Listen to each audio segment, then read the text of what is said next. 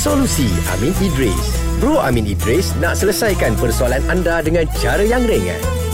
Woi kau tengok ah cerita semalam seram weh. Dia tapi seram-seram pun Oh. Dia tampal kat dahi dia Tak bergerak hantu tu Takut hantu tu ha. Eh, eh, tak baca ke WhatsApp Adam. Cuba tengok, cuba tengok. Adam kata apa tu? Adam. Apalah korang ni tengok cerita hantu luar negara. Hantu takut, mesti takut. Uh, hantu mesti kalah dengan padri. Ha. Cuba baca. Hantu kalangan padri, kalangan sami, uh, sedangkan kita tahu makhluk mesti takut dengan Allah. Macam Ha. mana tu Amin Idris? Ha ah eh. Hantu tu takut dengan siapa? Ah, kan? Menarik juga soalan, Soalan tu kan? yang simple tapi ya menarik. Make sense lah soalan tu kan? Right. Dia gini, asasnya bagaimana kita berinteraksi dengan jin dan syaitan, dia bergantung kepada keyakinan seseorang dalam menghalau mereka. Okey. Ha, itu secara umum dulu. Okey. Dan Kata Mujahid dalam satu kitab nama dia Akamul Marjan fi Ahkamul Jan. Dia kata sesungguhnya mereka iaitu jin syaitan ni dia takut kepada kalian.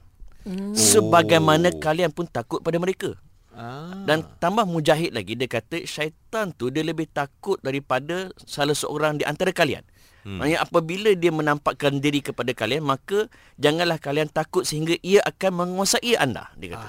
Hmm. Sebab tu kan orang tu orang tu, tu kata hmm. kalau kita takut setan akan lagi semangat menakutkan kita. Okey. So kita kena buat-buat berani dan begitulah nasihat Mujahid dia kata akan tetapi bersikap berani, bersikap beranilah kepada mereka nescaya ia akan pergi. Ah. Ni general dulu. Maknanya memang secara umumnya kita boleh berinteraksi dengan jin dan syaitan termasuklah menghalau mereka bergantung pada tahap keyakinan kita. Hmm. Cuma datangnya Islam. Islam memberi panduan di dalam melaksanakan benda ni. Okey. Sebab kalau contohnya di Kelantan, Hmm. dia ada teknik untuk menghalau setan. Oh. Dia panggil maiteri dengan makyung.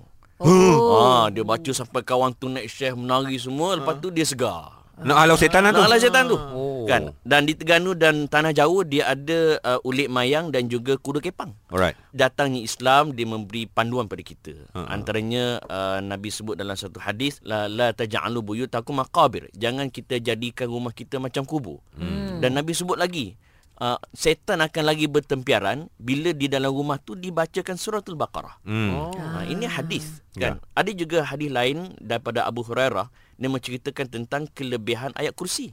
Oh. Ha, dan ada juga uh, ruqyah dulu zaman jahiliah dah ada dah bacaan ruqyah ni. Hmm. Dan pernah seorang sahabat nama dia Auf bin Malik Al-Ashja'i dia kata ya Rasulullah macam mana tentang bacaan ruqyah di zaman jahiliah? Hmm. Nabi kata boleh dengan syarat tiada syirik. Okay. Maksudnya nak baca ayat-ayat untuk menghalau setan boleh. Tapi biar tentu ayat Quran dan juga hadis. Hmm. Bila dah ada benda lain, ah mengarutlah tu. Benda tu diajar oleh agama agar kita tak gelecoh daripada yang sebenar. So, So- menjawab soalan tadi Aha. yang kata kan dia guna cross, Aha. dia baca. Maknanya memang dia boleh berinteraksi dengan setan. Dengan cara tu memang setan lagi. Hmm. Ha, tapi datangnya Islam dia memberikan cara untuk menghalau setan di mana setan tu betul-betul hilang. Oh. Ah. Panduan dia. Panduan dia kan. Ah, manual, manual. Sebab book. setan ni semakin dia berjaya mensyirikkan kita, dia lagi lah. Sebab apa? Dia dah berjaya. Alright. Nampak tak? Ha, so itulah misi mereka. Faham. Patutlah aku aku tengok orang Indonesia selalu buat live eh, cari-cari hantu. Ada? Siapa buat live TikTok lagi? Ah. Tapi nampak dia memang dia berani lah kan. Dia berani dia tahu mana siapa hajar setan apa yang ada di Betul. sini. Ayuh. Tunjukkan diri kalian. Dia dah tunjuk. Wah, dia yang lari. Solusi Amin Idris dibawakan oleh Telekom Siti Khadijah. Dapatkan produk Siti Khadijah hari ini. Selesa raga, tenang jiwa. Kunjungi butik XK atau layari sitikhadijah.com.